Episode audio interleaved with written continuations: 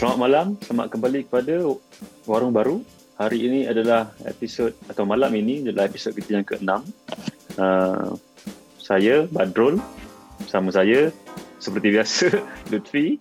Hai, Uh, dan malam ini kita ada tak payah nak hai hai Lutfi. Dia tahu kau kat situ. Uh, malam ni kita punya tetamu undangan uh, adalah saudara Raja Iskandar Faris daripada uh, Badan Pemikir REFSA. Uh, dan uh, apa? Selamat datang. Terima kasih, terima kasih. Uh, malam ini kita tajuk perbualan kita nanti yang utama adalah kita nak berbincang tentang bolotan demokrasi oleh golongan elit. Kita pergi kepada topik malam ini terus ya. Hmm. Iaitu golongan elit membolot demokrasi di Malaysia. Ini tu punya topik Lutfi dan Iskandar yang propose. Jadi korang kena explain sikit. Apa korang masukkan dengan Okay, aku bagi mukadimah dulu ah. Ah, okey. Okay. Jadi uh, nak nak bunyi dia macam macam gah kau je. mem- memarhainkan sikit bunyi Ah, dia ni. Kau dah elit kata elit demokrasi. Memarhainkan Ah. sikit. Jadi kita perlu definisikan satu-satu apakah itu elit, apakah Apa itu itu membolot, bolot? apakah itu Apa itu demokrasi. Ah. Daripada tiga benda ni satu je tak wujud kat Malaysia itu demokrasi. Jadi pertama-tamanya Pembolot ramai, elit pun Ramai. ada. Elit semakin ramai semakin ramai tapi dia masih uh, satu golongan yang lebih kecil daripada majoriti. Jadi secara ringkasnya elit ini adalah um, golongan-golongan yang wujud dalam sesebuah masyarakat dan dia akan wujud dalam mana-mana masyarakat yang uh, mempunyai kelebihan-kelebihan tertentu lebih daripada kebanyakan orang. Ke boleh kata hampir Kelebihan ni macam bakat ke apa? kelebihan sama ada daripada segi kekayaan, daripada Sumber-sumber. segi pengaruh, daripada segi uh, hormat rakyat kepada dia. Jadi elit ni tak semestinya elit politik dan tak semestinya elit perniagaan, elit dunia bisnes. Dia mungkin juga elit dunia elit, elit dunia agama, elit agama, um, elit media, apa lagi? Um, elit sukan pun mungkin ada tapi dia pa- payahlah sebab kita tak, tak pernah dengar ada apa rambatan kuasa yang diketuai oleh apa tu pemain tenis negara ke apa. Ada pemain polo, Main polo. negara. Siapa? Menteri dia sekarang. Oh, Jadi Dia dah menteri dulu, lepas tu dia main polo untuk negara. eh. oh itu itu terbalik lah dia disebab dia Terbalik, gunakan posisi dia sebagai elit politik untuk dia reverse kuasa. engineer. Reverse engine. Dia reverse engineer. Jadi Aduh. secara amnya elit ini wujud dalam semua masyarakat um, dan sebelum kita masuk kepada apa idea bolot tu kita tengok demokrasi. Jadi de- macam macam yang semua tahu kita Malaysia mengamalkan demokrasi berparlimen bla bla bla bla bla bla bla um, dan ada parlimen dan parlimen itu tempat di mana uh, kita boleh memilih wakil-wakil rakyat melalui sistem pilihan raya untuk dan idea kita ada ahli parlimen ialah untuk mereka membawa dan membahas isu-isu yang berkenaan rakyat dan me, me, me, melerangka menggubal undang-undang untuk uh, menjaga kebajikan dan memelihara rakyat. Jadi daripada situ dah nampak ada dia punya uh, apa? Dia punya kemungkinan untuk pertemuan di antara golongan yang kecil ini dan ap, apa yang disebut sebagai mereka yang mewakili suara rakyat atau suara majoriti.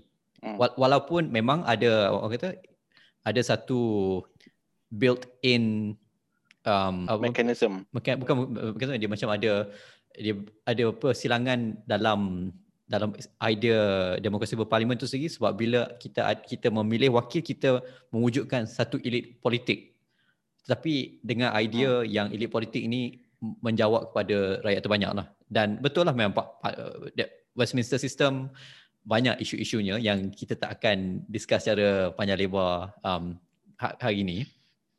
Tetapi kalau kita ambil pada dasar face value pada dasar kualitan yang wakil-wakil rakyat ini harus membawa suara rakyat dan bila dia berhadapan dengan elit-elit politik elit-elit yang lain jadi ada pertembungan. Dan di sinilah berlaku ruang untuk pembolotan uh, sistem.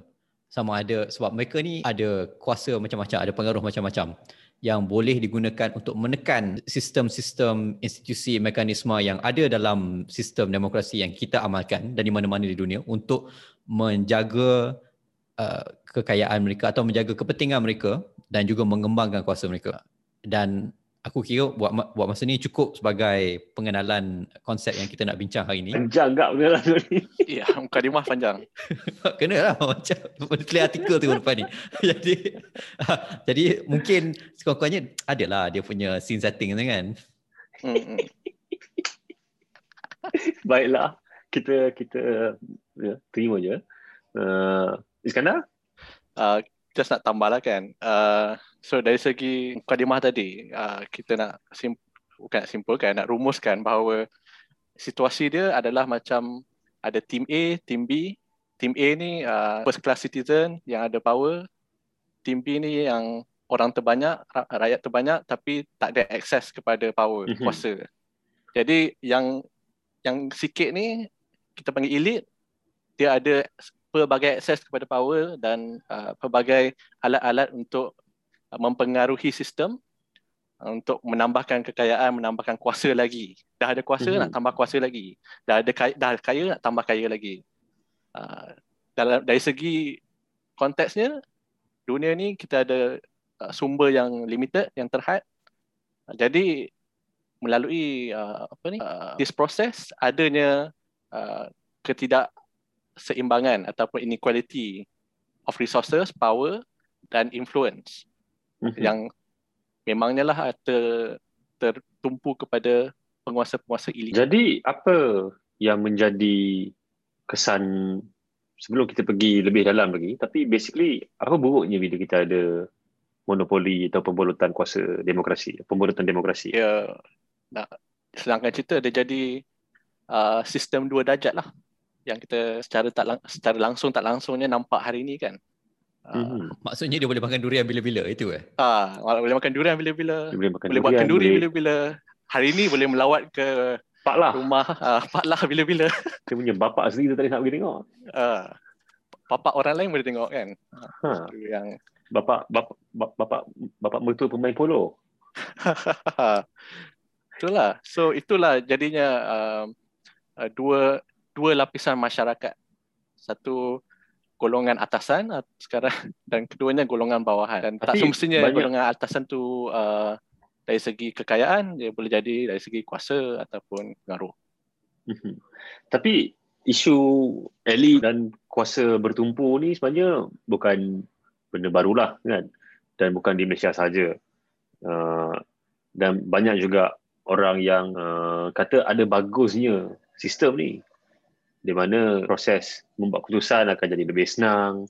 Uh, orang yang kononnya cerdik pandai yang akan terlibat dalam golongan elit ni jadi apa benda yang diorang buat semua akan jadi bagus. Dan banyak ahli filosof sendiri pun memang suka benda-benda ni kan. macam uh, daripada Plato sampai ke Karl, bukan Marx lah Lenin lah Plato sampai ke Lenin sampai ke uh, kita pernah ada Council of Elders lagi kan yang bagi aku itu mana menunjukkan sangat elitis lah sebenarnya kan yang benda tu tak sampai 2 tahun lepas pun ada kan Dan yang terkini idea uh, Majlis Pemulihan Negara jangan lupa. Ha, yang Reincarnation saja yang decide kan. Ya. Yeah. Ha. So uh, so adalah yang kata benda ni bagus. Tapi Memang ada Bagus ke lah. tidak? Ada tu ada lah. Tapi um, kalau nak ikutkan uh, contoh yang relevan sekarang kan. Uh, COVID sebenarnya membuatkan kita sedar bahawa ada seseorang tahu segala-galanya lah. Mhm. Uh, selama ni kita ingat uh, kese- kesihatan awam tu adalah uh, lingkungan atau golongan elit kesihatan. Kalau nak ikutkan bahasanya kan. Hanya doktor-doktor saja boleh cakap pasal kesihatan. Hanya dan kesihatan ni tertakluk kepada bidang klinikal atau medical. Tetapi dah setahun lebih dalam pandemik, kita mula sedar bahawa kesihatan ni merang, melangkaui lingkungan klinikal atau medical saja. Uh, ia masuk juga health economics, uh, data management, pengurusan data, uh, behavioral insights, risk management, social management, urban Virologi. planning and management, technology, procurement, vaksin kan, procurement dan Mhm. tak jangan lupa pula political management macam mana nak buat decision macam nak push through uh, satu decision keputusan tu Mhm. dari segi itu kita dapat lihat kalau kita hanya bergantung kepada golongan tertentu ataupun golongan kecil elit ini kesalahan seseorang atau dua akan, mem- akan amplify uh, impact yang dahsyat tu lebih dahsyat lagi. Kalau contohnya kita daripada awal hari itu kita mengambil kefahaman bahawa PCR test saja yang kita boleh guna untuk testing. Kita tolak tepi semua antigen RTK antigen test, kita tolak tepi testing lain. Jadi dia punya outcome adalah kita takkan guna yang lain dan kita akan testing secara terhad sebab mahal. Mm-hmm. So dia akan terperangkap dengan dogma-dogma oleh uh, golongan elit lah. Uh, jadi itu bahayanya kalau kita terlalu bergantung kepada elit. Nah, aku nak tambah sikit kat situ sebab mm-hmm. betul memang secara idealnya ada ada kemungkinan wujud satu golongan elit yang yang bijak, yang baik hati, yang yang prihatin tentang suasana rakyat dan sentiasa menzahirkan pandangan mereka. Tetapi bahayanya di situ ialah kita mengharapkan belas kasihan seseorang yang kita tidak tahu sama ada hari ini dia lebih berlaku adil atau tidak ataupun dia tengah marah-marah hari tu. Jadi dia sangat apa kata dia boleh boleh ber, ber, ber, ber, ber, berubah angin uh, pagi macam gini petang macam gini. Uh, tadi malam tadi dia makan masin sikit oh sakit hati pula. Jadi tanpa ada ruang untuk check and balance untuk semak imbang. Bila golongan elit meng, menguasai ataupun boleh kawal satu cara kita buat undang-undang, cara kita kuat kuasakan undang-undang. Mm-hmm. Susahlah kita nak nak nak buat perancangan, susah kita nak ada kita nak rasa macam uh, ini juga akan menjaga kebajikan saya sebab kepentingan kita bukan kepentingan dia tak semestinya dan mungkin ada ada perselisihan di antara keduanya. Tapi bukankah dia orang ni memang bijak pandai dan patut tahu pasal semua benda. Sebab tu dia jadi elit. Kita kan daripada dulu daripada zaman-zaman kerajaan raja lama pun ya orang yang istana uh, membuat keputusan untuk rakyat jelata sampai sekarang lah kan. Hmm, tapi dia macam kalau setiap benda tu ada pakar dia lah kan. Mm-hmm. Kalau kita pergi ke hospital, dia ada general practitioner, GP, dia ada uh, nephrologist yang buat kidney, yang tengok kidney, uh, dia ada neurologist tengok saraf. So GP dia akan tengok, okay, uh, puan atau tuan, uh, ni sakit, ni simptom dia tak boleh tidur mm-hmm. atau ada vertigo atau ada sakit-sakit kepala, sakit gigi ke apa. Uh, uh-huh. Tapi saya kena referkan kepada pakar dia lah. Sebab ni sakit saraf. Uh, ni kalau dia dia krem-krem ke, dia ada sakit-sakit kaki ke, ini asasnya daripada mana? It, uh, saya saya referkan kepada pakar-pakar. Jadi dari segi badan manusia pun, seorang seorang dia pun ada pakar-pakar untuk lihat satu satu bahagian uh, badan kita. Huh. Maksudnya seseorang tu takkan dapat tahu semuanya lah. Apatah lagi hal-hal hal-hal sosial ataupun komuniti atau politik yang lagi rumit, lagi banyak faktor yang berubah-ubah. Kan ada banyak uh-huh. lagi pakar yang perlu di di uh, dilibatkan sekali, duduk semeja untuk membuat keputusan. Mhm. Dan Tapi, aku, aku macam tadi aku rasa macam nak sebut pasal buku uh, korang pernah dengar cerita Multatuli ya, ataupun uh, buku tulisan Multatuli. Tapi aku tak ingat dia punya plot macam mana. Jadi apa tu kena kena kena kena oh, letak pin kat situ. Uh, tapi tak, tapi tadi sebab sia tadi dalam kita punya perbincangan sebelum ni uh, but kau ada mention pasal buku James C Scott. Um, bila aku cakap pasal James Scott? Ada betul siang tadi. Oh, Jadi okay. Oh. Uh, di luar perbincangan hari malam ni lah. Jadi macam seingat aku James C. Scott ni dia banyak cerita tentang uh, penentangan oleh bukan golongan elit lah uh, dia lebih kepada golongan yang lemah yang tak ada kuasa mm-hmm. um, mm-hmm. antaranya sebab sebab di, di yang lahir kerana uh, penindasan yang di, dilakukan oleh golongan elit sama ada secara uh, keras ataupun melalui uh, undang-undang. Uh-huh. Uh, jadi ada hanya kerana macam kata sebab tak semestinya benda yang uh, penentangan itu harus berlaku secara terang-terangan ataupun tak tak semestinya penindasan itu berlaku secara apa secara jelas. Mm-hmm.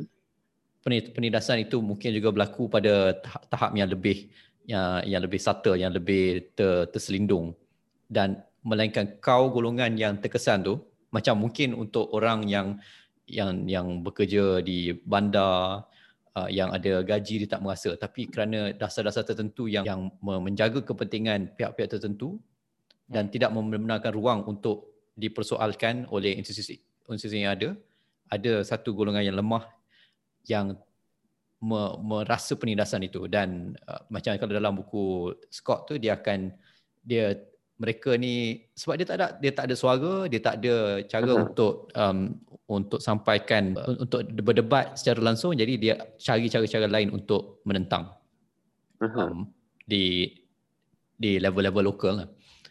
Uh-huh. Jadi apa yang aku nak ambil dari situ ialah akan wujud rasa tidak percaya lah. dan tak ada apa kata pada tak pihak ada ke, atasan ha, pada pihak atasan dan tak ada kesepaduan dalam mm-hmm. dalam projek pembinaan negara. Mm-hmm. Tapi okey, sebelum kita bincang satu, uh, hari ini kita ada uh, panglima tentera yang keluar statement mm-hmm. yang menyalahkan seperti dia menyalahkan uh, gerak kerja di bawah yang tidak mengikut arahan orang di atas.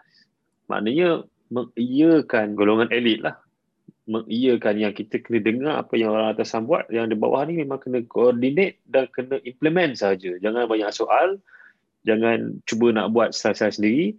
Kita kena ikut apa yang orang atas sebab dia spesifik dia cakap top down punya implementation yang kita perlu ikut dan sebabkan kita tak boleh nak buat tu yang menyebabkan kita gagal untuk menangani kes ni lah. Which basically is terbalik dengan apa yang kita nak cakap sekarang lah. Terbalik dengan yang kita kata kita tak boleh nak simpan kuasa ke atas kita kena pecahkan tapi Sebenarnya sepertinya punya, kat Malaysia ni masih tak banyak orang fikir macam tu lah basically uh, aku baca juga artikel tu tadi uh, uh-huh. tapi aku punya terjemahan artikel tu macam sedikit berbeza lah uh-huh. pada aku aku nampak macam dia nak cakap dari atas ke bawah tak ada perancangan langsung instead of kita tak menurut perancangan atas sebaik-baiknya di bawah ni uh-huh. so maksudnya dia uh, beliau nak cakapkan nak katakan parlimen ni nak katakan bahawa di setiap lapisan masyarakat tu tak ada nampak langsung koordinasi uh, yang bersepadu untuk mengendali pandemik atau krisis kesihatan ekonomi dan macam-macam krisis lagi lah. Uh-huh. Uh, jadi uh, kerajaan selalu cakap whole of society, whole of government, uh-huh. kerajaan menyeluruh, uh, masyarakat secara menyeluruh. Tapi tak ada nampak uh, manifestasi uh, idea itulah dari segi pelaksanaan. Aku rasa aku nak Tapi, muntah dah dengan perkataan whole of society, whole of government. Ha. Daripada tahun lepas lagi. Ni ha, aku, aku, kita kena aku, buat aku t-shirt dengan apa font Stranger Things tu, whole of society. Uh, uh, buat lubang, kita jangan buat kita kita buat bukan lubang, whole, whole of society. Uh, whole of society. H-O-L-E, bukan W H-O-L-E. Tapi ni aku nak quote apa panglima tu cakap. Hmm. Dia kata dalam sebuah peperangan seperti peperangan melawan COVID-19 kita perlu ada satu line of command single strategize single standardized strategy Strategi. yang semua ikut. Maknanya dia sangat berpegang pada top down lah. Dan dia cakap tak ada top down tu yang buat kita gagal. Dan maknanya dia kata kita kena ada top down approach lah. Bagi aku kena ada dua-dua lah. Bottom up mm-hmm. and top bottom up and top down. Uh, because uh, standardized strategy ni kalau bottom top lain. Ah uh, itulah aku nak pilih perkataan tadi betul-betul. uh, apa ni uh, dia standardized strategy tu penting sebab kalau nak apa menyepadukan semua orang kena ada satu uh, approach yang disefahami semua orang lah. Mhm. Maksudnya, okay, apa strategi dia? Nak landaikan keluk ke? Nak buka secara uh, selamat dan uh, bertanggungjawab ke ha itu kena mm-hmm. kena agree daripada awal-awal lah kan apa mm-hmm. strategi besar dia dah strategi tu dah tetap semua dah setuju kemudian baru kita turunkan uh, ke setiap level lah setiap lapisan lah ha, macam mana mm-hmm. kita nak dapatkan uh, nak capai strategi ni dari segi taktikal dia ha, kalau nak ikut bahasa bahasa peperangan kan taktikal dia mm-hmm. macam mana uh, siapa yang nak kena gerakkan uh, kalau nak reach out atau nak libatkan uh, community uh, ketua community macam mana? Imam ke uh, cikgu ke? Uh, hmm. benda-benda tu kena kena fikirlah. Tak boleh lah nak buat apa perancangan uh, NRP tiba-tiba apa National Recovery Plan tiba-tiba tak ada perancangan. Hanya ada hanya ada apa nilai-nilai ambang ataupun indikator je kan? Uh, dia ada lah dia graf pun tak ada. Ha. gancat pun dia tak gancat ada. Gancat pun dia tak ada, ada kan Ha, dia ada apa? Dia macam buat dalam dalam Word je. Hmm. Yang apa smart chart tu. Sem- Kotak, kotak, kotak. Okay. Aku nak sentuh balik yang kau cakap James C. Scott ni. Dan aku nak relatekan balik dengan kita punya bincang nak relate balik dengan kita punya keadaan kat Malaysia ni lah. Uh, salah satu buku yang um, pernah ditulis oleh James C. Scott. Dan James C. Scott ni pernah pernah luangkan masa banyak dekat Malaysia ya. Tak silap aku. Tahun 70-an, 80-an sebenarnya. Baling kan dia? Uh, so, Baling kan dia dia punya research. tak silap aku. Ha, ha, tapi bukan sekadar Malaysia lah. Maknanya Nusantara Southeast Asia ni dia agak agak agak faham jugalah. So maknanya benda dia cakap ni bukan benda yang hanya hanya apa uh, Teori-teori. relevan relevan di negara lain lah. Sangat relevan di negara kita jugalah. Uh, dan satu benda yang dia ni kita tahu dia meng, dia mengkritik uh, central power dan central planning. Dia mengkritik planning planning dan implementasi yang hanya dibuat dari sudut pandang atas tanpa mengira atau melihat keadaan sebenar di bawah. Hmm. Dan dia juga menentang grand planning. Dia lebih kepada uh, kena buat skala kecil yang lebih contextualize, yang lebih relevan dengan situasi setempat daripada uh, satu standard yang satu negara itu kena ikut. Hmm. Yang sebenarnya kalau kita tengok kita ni terbalik ikut lah. Kita ni semua benda kena daripada federal. Daripada kita punya uh, punya tracing kena ikut MySejahtera sahaja. Negeri lain tak boleh buat dengan punya sendiri. KKM yang akan decide hospital mana yang akan dipakai. Hmm. Uh, apa cara yang akan digunakan, apa SOP yang ditentukan, MKN yang tentukan semua SOP Bukan setakat yang, tu lah. Uh, data yang di announce hari ni, esok baru nak fikir. da, daripada segi data yang dikumpul daripada MySejahtera dia boleh pilih sama dia nak kongsi ke tidak kepada apa ni uh, pejabat-pejabat kesihatan neg- negeri. negeri kan ha. dan malah vaccination pun semua nak kena buat mega center tak boleh dia nak pakai GP kat kawasan perumahan saja I mean, tak boleh dia nak pakai to be fair bukannya sahajalah tapi uh, strategi yang yang lebih diwar-warkan sebelum ini ialah uh, PPV mega. Tapi Aha. sebab sampai ni- sekarang pun diorang create new PBB mega saja diorang masih tak gunakan GP ada dah sekarang. Ada, ada. Ada. baru announce 50 yang diorang dah identify untuk boleh buat aku rasa masih belum jalan lagi seperti biasalah dia announce je lah dulu nak boleh jalan mungkin 2-3 bulan lagi lah Eh dah dah, dah. sebab Ah, macam aku rasa ada, ada, kot. eh? Ah, aku dah nampak a few yang uh, even hospital pun uh, KPJ Mhm. hospital kat Selangor ni dah jadi uh, pusat vaksin lah. Uh, dan ada Okay. nampak uh, van-van yang pergi ke van bawah. bergerak je van bergerak Ah, memang bergerak. nampak itu pun sebab dia dah mula PKPD so Ah. van bergerak ni mula dia nak hantar ke untuk kawasan-kawasan PKPD lah untuk vaccinate Hmm. Tapi rasa tak kalau perlu kalau nak keluar. buat macam ilustrasi kesan uh, pemusatan kuasa dan apa kesan dia kepada uh, masyarakat. Uh, Sebenarnya kita punya proses kita punya drama vaksinasi ni satu contoh yang baik lah sebab mm-hmm. kerana uh, bukan sahaja tak tak mengambil kira maklum balas daripada orang biasa macam aku dengan kau apa semua Uh, tapi mungkin antara kementerian-kementerian dalam kerajaan tu pun dia punya per, perkongsian data, dia punya perkongsian idea dan cara dia buat dasar dan keputusan tu tak tak selari. uh-huh. Um, dan kesannya yang macam kita lihat lah um, sama ada daripada bila dia pilih untuk uh, beli vaksin Mm-hmm. kita tak tahu tak tak jelas apa proses dia um, macam mana keputusan dibuat untuk me- mewujudkan pusat-pusat vaksinasi di awal tu pun kita tak jelas Mm-hmm. uh, macam mana PPV mega ni dipilih dan dilaksanakan pun tidak jelas Mm-hmm. uh, dan lepas macam-macam drama dan orang kena orang kena mengamuk orang kena marah dan dan dan orang dan kena drama hati. uh, barulah ada macam okey kita akan ubah kita punya kita Hmm. punya strategi bukan kita, kita punya taktik mm-hmm. Ah, ya memang memang betul lah apa Luffy kata tu. Macam vaksin ni dia macam tak ada planning lah kan. Ah, Dia dari awal dulu dia tak bagi tahu pun kita macam mana sebenarnya nak roll out. sebab aku Setiap masa minggu- tu dia tak dia pun tak ada Ah, plan masa tu Dia tak ada plan. Dia tiba-tiba je, oh okay kita akan buat uh, satu uh, website supaya orang boleh uh, book vaksin macam concert ticket. Ah, Sekejap, sebelum tu sebenarnya dia ada bagi ingat tak masa awal-awal tu bagi fasa 1, fasa 2, fasa 3. Dan hmm. macam sekarang lah dia kata fasa ah. 1 ini untuk golongan ni dan berapa ratus ribu berapa juta uh, suntikan. Kemudian fasa 2 untuk golongan ni uh, pada tarikh Dia suka fasa-fasa. Dan fasa 3. Tapi masa dia umumkan tu pun kita tak tahu kita nak dapat daripada mana. Hmm. Dan bila kita nak dapat. Dan sebenarnya sampai hari ni ramai lagi orang yang register berbulan-bulan dulu. Masih, Masih lagi dapat. tak ada tarikh. Ya. Yeah. Betul. Dan fasa yang, satu dan dua pun. Ha, fasa satu dan dua pun tak dapat lagi. Ada yang tak mm-hmm. dapat uh, appointment date lagi kan. Mm-hmm. Tak sebab ya. aku nak kaitkan dengan ada satu report ni yang uh, keluar awal tahun hari tu. Uh, report yang dikeluarkan oleh bunyi dia macam suspect sikit tapi dia taklah suspect sangat. Uh, the National Intelligence Council, WS. Oh. So ini geng-geng intelligence agencies uh, di US yang memang setiap tahun ataupun setiap beberapa tahun dia akan keluarkan satu report. So the elite uh, intel- intelligent elite lah. Elite intelligence punya ya. Yeah. CIA. Uh, nama report dia Global Trends 2040.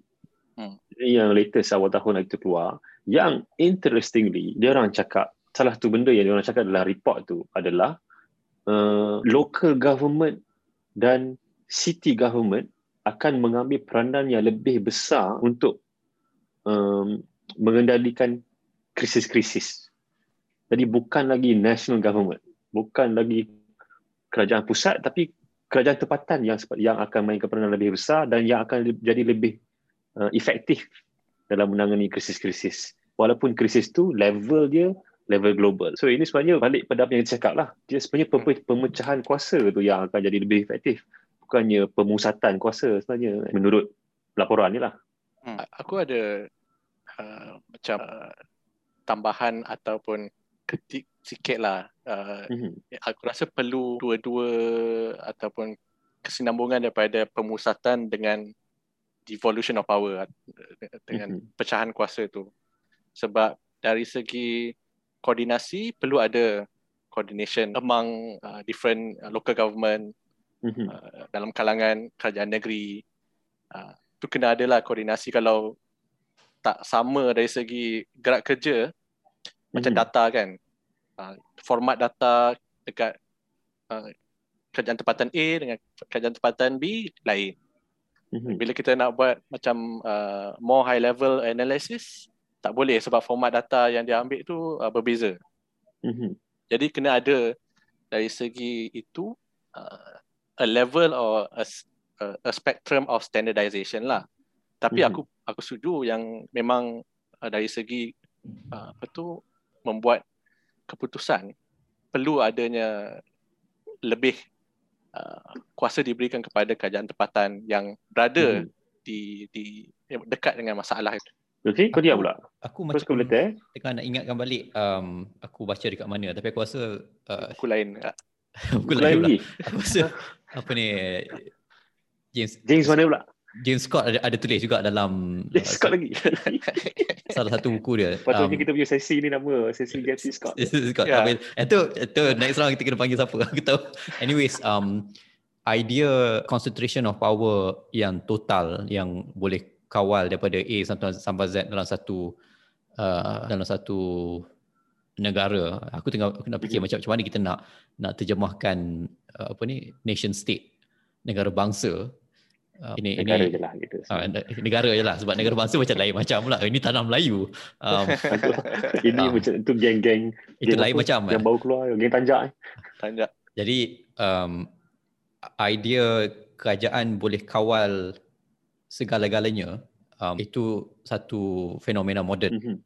Kerana sebelum ada uh, sebelum penciptaan elektrisiti uh, apa ni perindustrian, uh, kenderaan-kenderaan mekanikal dan sebagainya, mustahil untuk sesebuah pemerintah untuk boleh kawal uh, satu untuk kawal kawasan dia, jajahan dia melebihi satu ruang tertentu. Sebab mm-hmm dia tak ada kemampuan tersebut. Jadi kalau kita tengok dalam uh, masyarakat masyarakat masyarakat tradisional ataupun kita tengok sejarah kita sendiri dan uh, aku rasa dalam sejarah kita kita boleh nampaklah daripada nama jajahan tu sebab jajahan tu bukan tak, tak semestinya di tadbir secara langsung. Mm-hmm. Tapi dia akan ada penurunan kuasa ataupun uh, dia akan orang kata bayar ufti ke ataupun um, bagi satu bentuk uh, macam untuk untuk Iktirafan. pengiktirafan bahawa dia ni uh, jajahan Abang lah. raja-raja tertentu. Uh-huh. Um, dan local leader ini yang akan mentadbir kawasan tersebut. Uh-huh. Dan pemusat sebab memang tak tak, tak mungkin lah sebab macam mana nak kita nak pusatkan kuasa kalau tak ada TV, yeah. tak ada um, polis. Polis pun satu uh, institusi moden. Yeah. Jadi untuk kalau kata macam dalam uh, report yang kau sebut tu dia jangkakan bahawa ada kemungkinan trend ini akan berbalik semula kepada bentuk yang uh, lebih devolve kepada yang di mana kuasa itu dipecahkan kepada um, unit-unit yang lebih kecil yang lokal. Mhm. Mm-hmm. Ini bagi aku dia macam dia kembali kepada dia punya original phase lah daripada dia punya tahap asal Mhm. sebab eksperimen untuk memusatkan kuasa dan uh, me- menjalankan aktiviti secara terancang daripada atas ke bawah secara langsung. Kita dah nampak dia dia Gagal. hanya dia, dia tak tak tak berjaya lah sebenarnya. Ah, Sebab apa apa eksperimen paling besar um, elite power Sejarah manusia. dalam dalam sejarah uh, abad ke-20. Oh, apa lagi? Soviet lah. Soviet Union, ya. Dan Soviet Ha, Union dan tu gagal total. gagal total. Dan bukan komunisme yang gagal, yang gagal.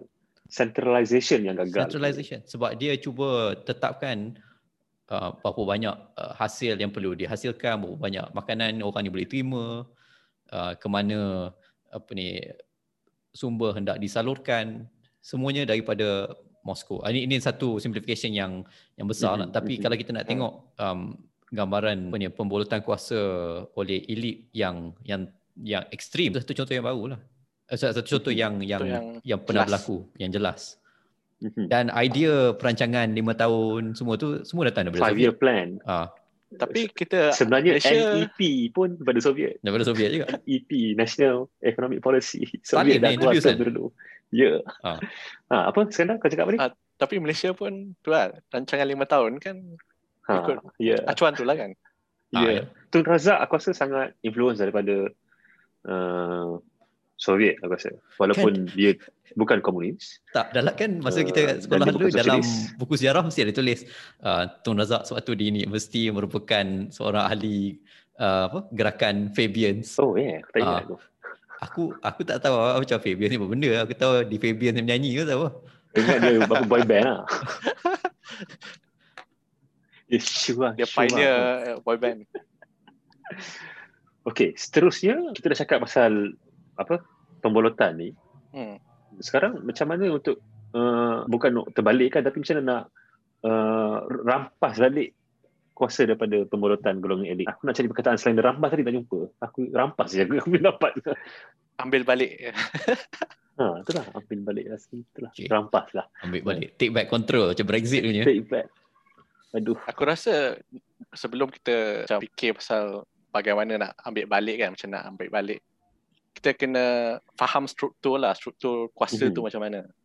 Mhm. Sebab apa golongan elit dapat menguasai dan menambah kuasa adalah sebab orang faham struktur kuasa tu macam mana.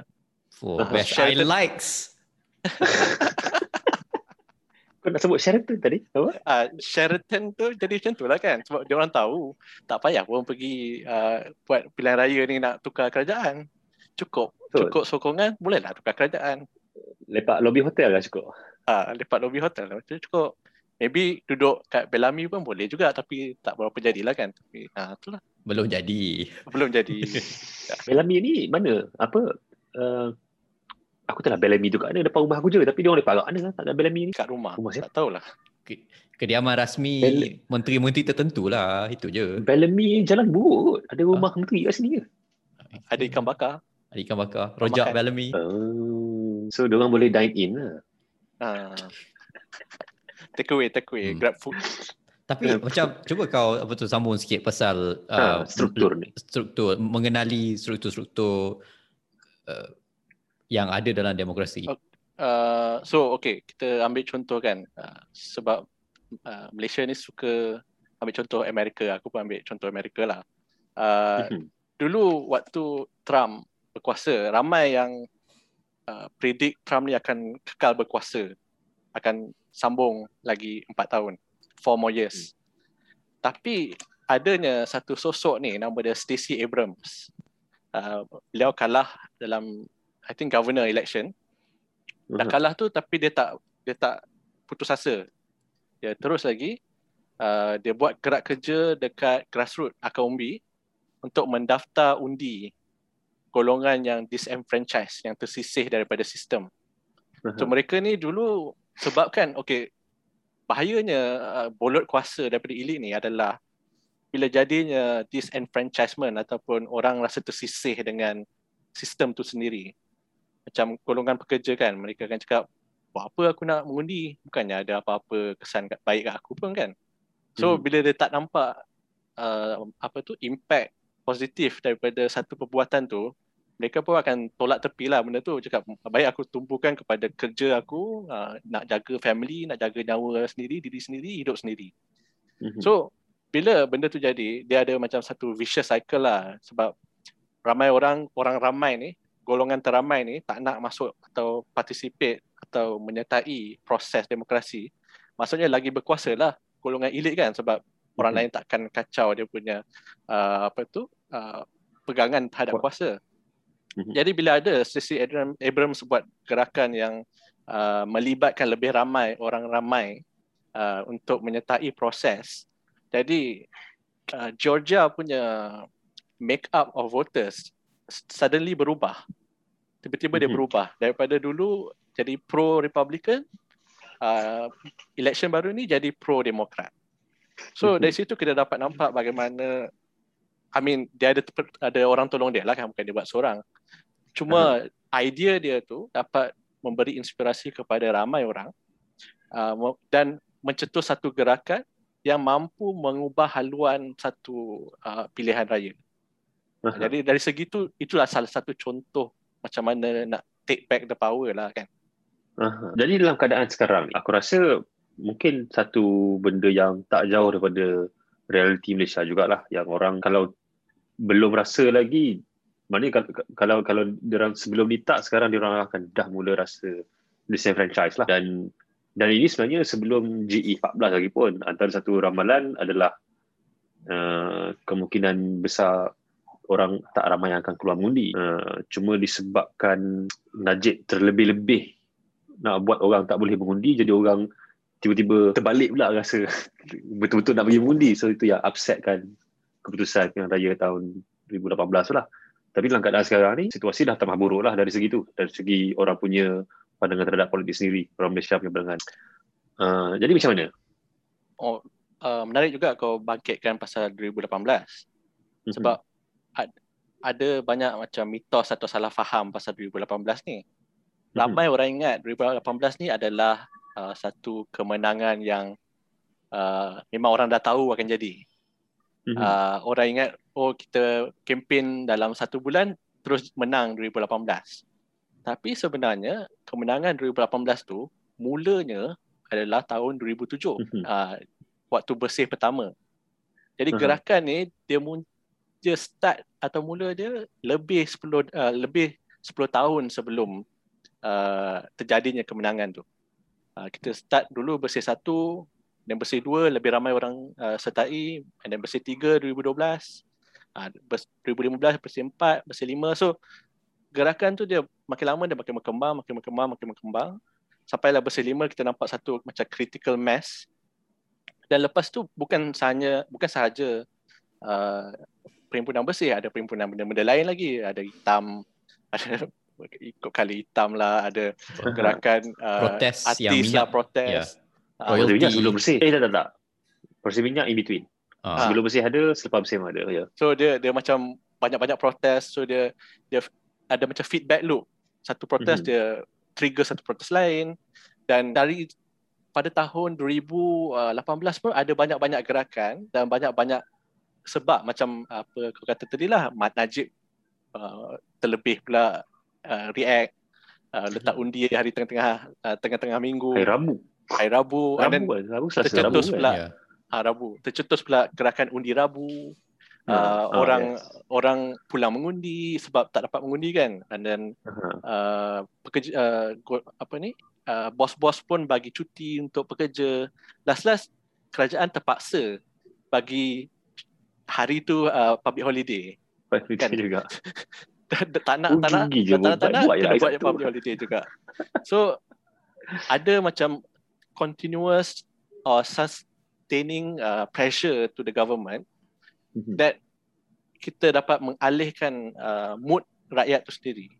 Dan kita kena ingat bila 2018 tu tak kemenangan rakyat kalau nak cakap kan bukannya jadi dengan senang juga. Kita Mhm. dapat kalau kita imbas balik keputusan pilihan raya pun diumumkan lambat. Awal pagi kan, Esok. awal pagi esok dia. Sebab mengikut ceritanya ada ram- ada banyak uh, horse trading kat belakang kan. Uh, ada Aha. banyak panggilan yang dilakukan pada uh, di belakang tabir. Itu Ah, cubaan-cubaan itu pun- elit lah itulah itu Ah, yang itu itu cubaan yang- cubaan elit lah. Uh, dan benda tu berlarutan sampai esok. Terpaksalah uh, um, rakyat pun turun lagi. Dah tak tak, tak penat-penat turun kan. Turun ke istana negara untuk pastikan kemenangan tu dapat uh, di uh, di di uh, dipastikan lah. Uh, Aha. sampai sampailah petang tu bila prime, uh, perdana menteri yang baru di di di apa mengangkat sumpah barulah macam rakyat lega. Tapi masalahnya ah itulah masalahnya bila dah dapat kerajaan baru Le- Lega tu yang salah. ah lega tu masalahnya selesa semua dah okey kita dah dapat government baru kita dah dapat kerajaan baru ah kita bagi dia lah Ah, dia orang tahulah apa nak buat kan. Dan kita sambung balik uh, uh, dulu yang volunteer uh, kerja balik buat kerja harian. Uh, dan 22 tahun yang uh, lepas tu kita tahu ada dalam Yang dulu volunteer orang. lepas tu minta bayar lah. Ah. ya. Dan uh, kita dapat tahu ada yang uh, tingkah belakang, ada yang Ha. cuba nak uh, membolot kuasa lagi lah. Uh, Mhm. dari segi situ kita nampak ada presiden pernah berlaku. Cuma kita nak kalau kita nak ubah apa-apa sekarang kita kena cetuskan balik benda yang sama lah. Tapi kena Aha. ingat bendanya bukan senang. Uh, dulu pun bertahun. Tapi Hmm. saya rasa macam aku rasa tak adalah. Akan jadi 10 tahun mungkin akan kurang lagi lah. Tapi aku nak corner sikit kat situ sebab um, betul okay, macam mass movement apa semua. Ini semua cara-cara untuk orang uh, bangkit untuk me, untuk sebagai semak imbang terhadap kerajaan lah sama ada Mhm. tentang uh, undang-undang sama ada pasal undi rabu tu ke ataupun tentang GST uh, dan sebagainya. Tapi ia juga menunjukkan bahawa kita masih lagi satu demokrasi yang muda dan kita punya saluran-saluran untuk untuk me, untuk semak imbang itu terhad ataupun kalau contoh contoh paling mudah lah kita punya undi ketiga untuk kerajaan tempatan. Kita Mhm. pernah ada uh, kita pernah kita pernah ada peluang untuk memilih pemimpin-pemimpin um, di untuk yang yang yang me- memimpin kerajaan-kerajaan tempatan. Um, untuk Datuk Bandar aku tak pasti. Tetapi itu telah um, di ditarik keluar daripada sistem yang sedia ada hari ini um, dan ini satu benda yang berbeza dengan apa yang berlaku di eh, dalam de- demokrasi-demokrasi yang lebih matang contohnya macam US ataupun uh, Germany dan sebagainya Indonesia. uh, ataupun Indonesia sekalipun. Indonesia bukan demokrasi yang matang, uh, bukan demokrasi yang matang tapi boleh kata demokrasi yang committed Lebih setelah matang. melalui trauma yang sangat besar lah. Itu bezanya juga. Aha.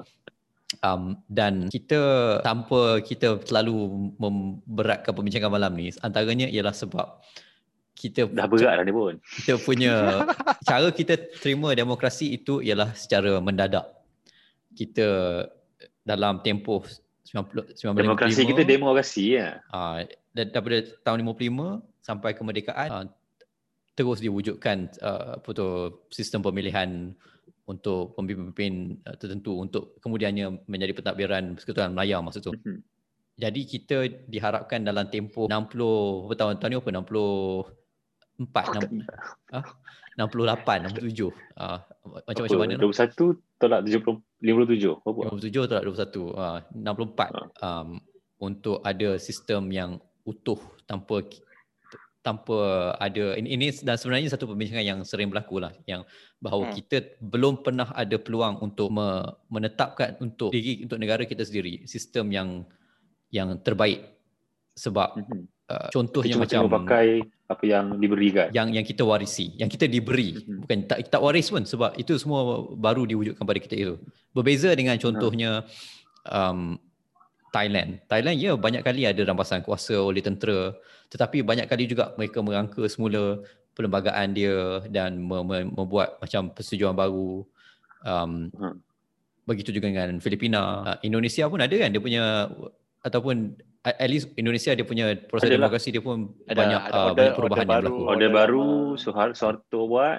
Ta- tapi daripada segi undang-undang dasar sesebuah negara dan dan ah, yalah, dan, dan, dan lepas tu masa Habibie take over tukar tukar lagi.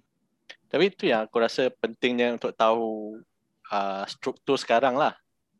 Apa yang macam mana sistem atau kuasa itu uh, berputar dan siapa dapat kuasa, macam mana dia dapat kuasa, bila dia dapat kuasa. Mm-hmm. Uh, contohnya uh, Perdana Menteri uh, jadi Perdana Menteri sebab dapat sokongan majoriti ahli Dewan Rakyat kan. Mm-hmm. Ahli Dewan Rakyat dapat jadi ahli Dewan Rakyat sebab uh, pilihan raya. Pilihan raya kena dapat majoriti. Tapi the catch is lima tahun sekali lah. Uh-huh. Ataupun uh, kurang ikut berapa kali kita buat, berapa kerap kita buat uh, pilihan raya. Uh, jadi dari segi itu ruang walaupun terhad uh, as a start uh, sebagai permulaan kita kena identify atau buat macam start, uh, stakeholder mapping. Uh, Perdana Menteri ni dia punya stakeholder dia siapa? Kenapa interest dia atau kepentingan dia selari dengan stakeholder ni? Dan mm-hmm. yang stakeholder tu pula macam mana? Apa dia punya bigger stakeholder? Uh, stakeholder yang terbesar. Kepentingan dia pula macam mana? Jadi mungkin contohnya kan uh, kalau nak buat demonstrasi ke engagement ke libat urus kita boleh pergi ke akar umbi uh-huh. kita pergi ke dia punya kawasan uh, buat kacau kat situ kan uh, kita bukan kita lah uh, mereka yang nak buat perubahan tu uh, mungkin uh, boleh pergi ke kira lah buat uh, ke, uh, macam PM perlukan majoriti berapa 111 ke atas uh, kenalah koordinat uh, berapa banyak gerakan dekat 111 kawasan yang uh, menyokong PM. Mm-hmm. Uh, dari segi itu kita macam bagi uh, macam amaran kepada MP kalau ini tak berubah akan ada macam gerakan untuk menumbangkan uh, mereka untuk pilihan raya akan datang. Tetapi kena buat kredibel lah. Uh, threat tu kena kredibel lah. Tak boleh macam acah-acah. Ada 10 orang buat ni eh, kena nampak impact dia kena besar lah. Eh, sini nampak. Tapi aku nak aku nak tambah sikit. Jadi mungkinkah sebab proses feedback loop ni, proses maklum balas ni, semuanya berlaku dalam keadaan yang sama-sama. Jadi dia menguntungkan dan merugikan kedua-dua belah.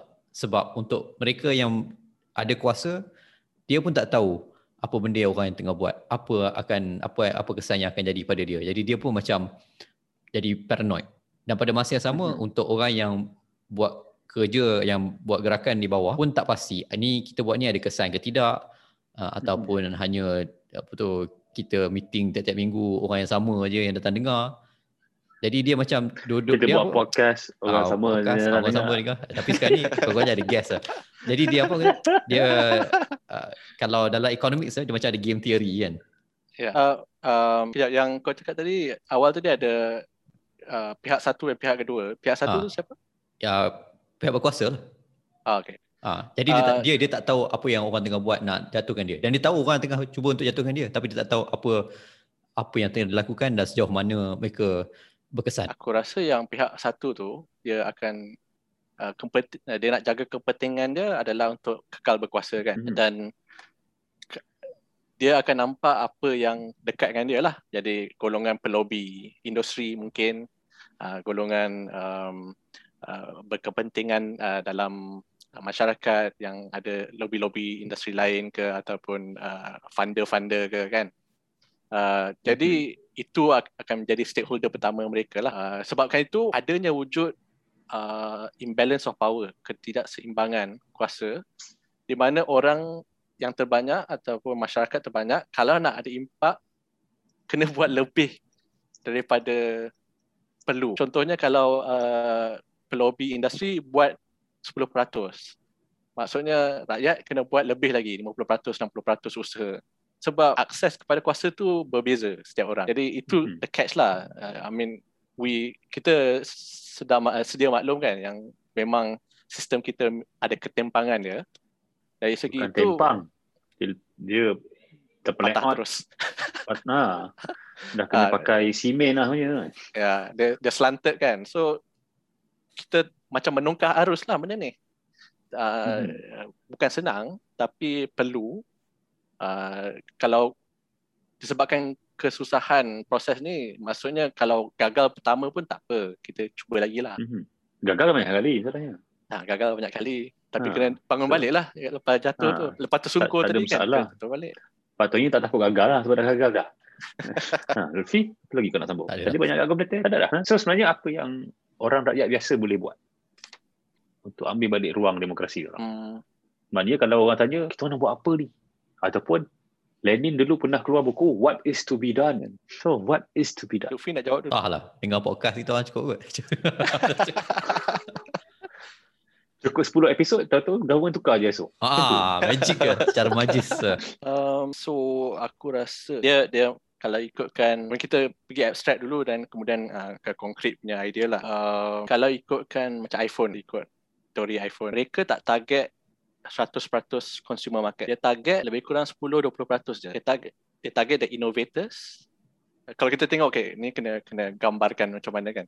Kita bayangkan satu bell curve Aha. satu bentuk uh, bell maksudnya di hujung uh, kiri dan hujung kanan dia uh, kecil di tengah-tengah dia macam bukit ha, ni gambaran dia lah Hmm.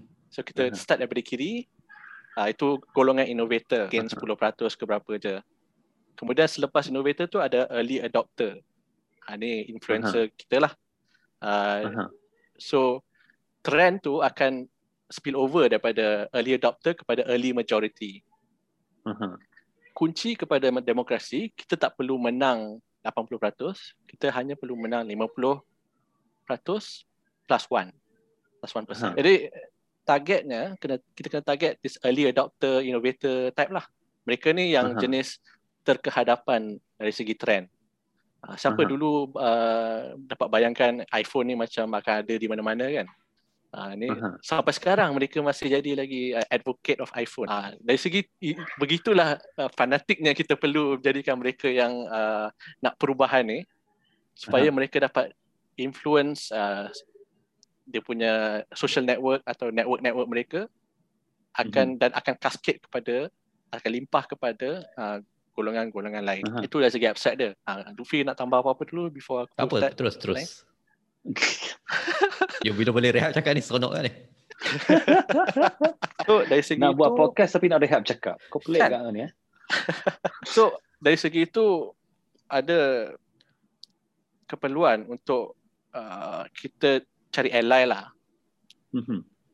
Kalau uh, kita pergi balik daripada awal tadi kan, uh, kita simplify uh, ada dua golongan dalam dalam dunia ni, ada satu golongan uh, haves, the elite dan have nots, orang terbanyak. Kita kena pecahkan lagi kepada segmen-segmen lain. Macam Mhm. ada antara elite tu yang uh, ibu yang bekerja, ibu bekerja. Ada Mhm. yang um, elderly, uh, orang tua yang dah pencen. Uh, ada golongan cikgu, ada golongan uh, doktor. So kita pecahkan supaya mereka ada satu platform bersama. So dari segi itu mereka boleh buat uh, satu gerakan yang mempunyai atau berkongsi idea atau platform yang sama. Mhm. Uh, kita pecahkan kelas tu. Okay? Tak jangan pandang masalah dari segi golongan elit atau golongan tak elit. Sebab masalah ataupun disruption seperti COVID kan, dia melangkaui elit bukan elit. Dalam dalam elit pun tak semestinya semua elit tu sama. Dia ada elit yang lebih elit daripada elit. Ada yang lebih marhain dia eh, punya elit. Ha, dari segi itu Oh. kita pecah-pecahkan uh, mereka golongan ini dan kita buat macam uh, platform-platform baru uh, yang merentasi segmen atau merentasi kelas. Uh, contohnya macam mana? Uh, kita ambil golongan pekerja. Kita buat satu platform untuk memperjuangkan uh, gaji bermaruah. Kan?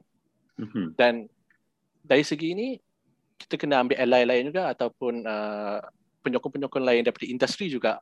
Kenapa uh, gaji bermaruah ni akan membantu kepada pembangunan ataupun kemajuan satu perniagaan.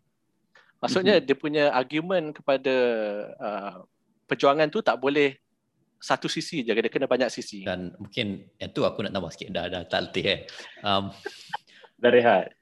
dah rehat. Dia it, itu pun mungkin daripada untuk orang biasa kita ubah mindset kita daripada uh, politik berpaksikan tokoh kepada paksi-paksi lain tak kisahlah nilai ke ideologi ke apa ke uh, sebab selagi mana bagi aku selagi mana kita pandang kepada tokoh um, untuk membawa gagasan yang kita harapkan ia hanya meng- menguatkan kekuasaan elit yang ada. Walhal projek bagi aku projek yang harus berlaku dan akan mengambil masa yang panjang uh, mungkin satu, dua, tiga generasi ialah untuk mengurangkan uh, pemusatan kuasa yang berlaku hari ini. Uh, jadi setidak-tidaknya ia harus bermula dengan kita mengambil langkah pertama meninggalkan uh, politik berpaksikan tokoh. Um, dan sebenarnya sistem kita sebab kita punya sistem ialah sistem yang yang yang boleh membentuk kerajaan ialah parti politik yang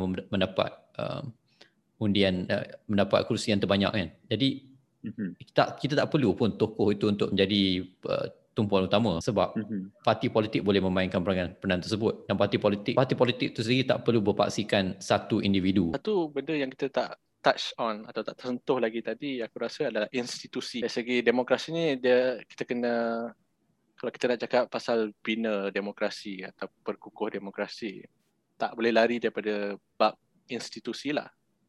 Mhm. Institusi ni ada banyak jenis, ada yang fizikal macam parlimen, ada yang uh, lebih abstrak macam media Mhm. uh, dan uh, ke apa tu uh, awareness kan benda-benda ni perlu dipupuk perlu dibina uh, lebih-lebih lagi dalam kalangan masyarakat dan kalau boleh diketuai atau dipimpin oleh masyarakat sivil sendiri Mhm. supaya dapat bentuk demokrasi itu kepada acuan orang terbanyak kan Aha.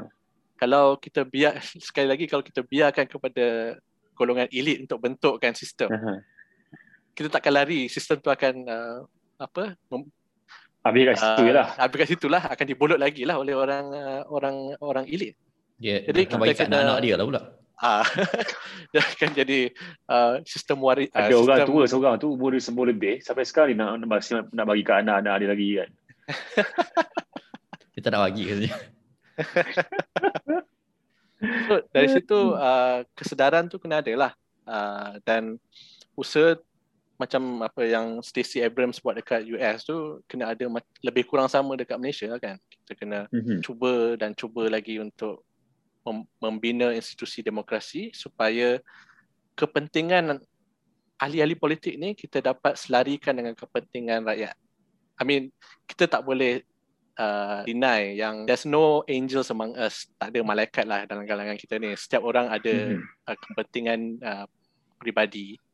Jadi sebaik mungkin yang kita boleh buat adalah untuk uh, pastikan kepentingan peribadi dia tu uh, selari dengan kepentingan orang ramai, the, the public Mhm. interest. Uh, dari Aha. segi itu kita kena strukturkan insentif institusi itu kepada menjurus kepada uh, apa tu direction macam tu lah. Uh, Aha. contohnya macam mana? Uh, kalau kita buat uh, parlimen kita kita perketat uh, bukan perketat kan kita perkasakan jawatan kuasa-jawatan kuasa dalam parlimen. Salah Untuk kita contoh dapat lah. tu kita nak kena buat apa? Hmm. Maknanya apa insentif yang ada untuk ahli politik buat macam tu? Dari segi itu mungkin bagi mereka yang tak dilantik jadi menteri kan uh, Mhm. backbencher uh, kita faham mereka nak habuan lain. Jadi kita bagi posisi chairman jawatan kuasa itu dengan gaji dan apa tu uh, sumber-sumber manusia atau pekerja-pekerja untuk bantu mereka buat kerja uh, untuk supaya uh, dapat mencapai uh, objektif-objektif tertentu lah Jadi benda ni Aha. perlu dipikir dengan lebih lanjut atau di, diteliti lagi.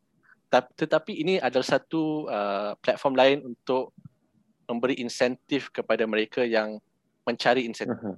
Uh, alang-alang mereka cari insentif, baiklah kita bagi dia insentif yang dapat memakmurkan demokrasi kan daripada pergi JLC tak tahu apa. Itu salah satu contoh lah. Ada banyak idea lagi kan. Ha, Luffy, Luffy? Apa? Semua pada aku macam. baju baju dah lokal. Yalah kot, betul. ha, panjang. So, langkah seterusnya ialah kita terus melangkah. Baiklah. Um, Ada kata-kata tambahan? kata, kata tambahan macam dah banyak cakap tapi uh, nak tambahnya adalah demokrasi ni alat lah.